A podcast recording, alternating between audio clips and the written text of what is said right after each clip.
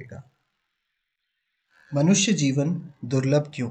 प्राचीन काल से हमारे ऋषि, मुनियों, विचारकों और मर्मज्ञों ने इस बात का समर्थन किया है कि मनुष्य जीवन अपने आप में अद्भुत एवं महान है।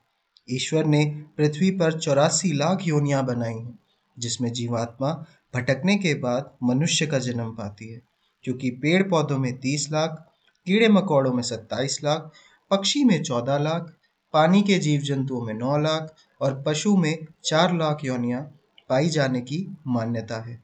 विवेक चूड़ामणि पाँच में कहा गया है, दुर्लभ मानुष दे अर्थात मनुष्य दे दुर्लभ है। भगवान श्री राम स्वयं मनुष्य शरीर की महत्वता बताते हुए कहते हैं, बड़े भाग मानुष तन पावा, सुर दुर्लभ, सब ग्रंथ गावा। अर्थात बड़े सौभाग्य से ये नर शरीर मिला है। सभी ग्रंथों में यही कहा है कि शरीर देवताओं को भी दुर्लभ है।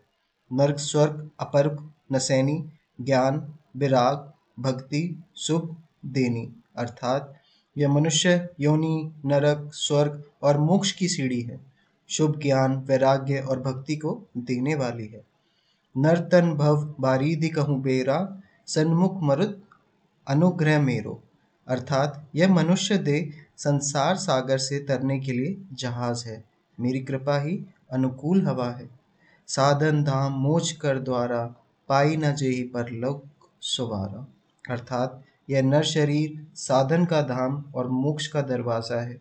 इसे पाकर भी जो अपने परलोक की तैयारी ना कर सके, वह भागा है। मानव योनि को सर्वश्रेष्ठ इसलिए कहा गया है क्योंकि इस योनि में ही जन्म जन्मांतर से मुक्ति मिल सकती है। अतः ईश्वर भक्ति और शुभ कार्यों में समय व्यतीत करना चाहिए।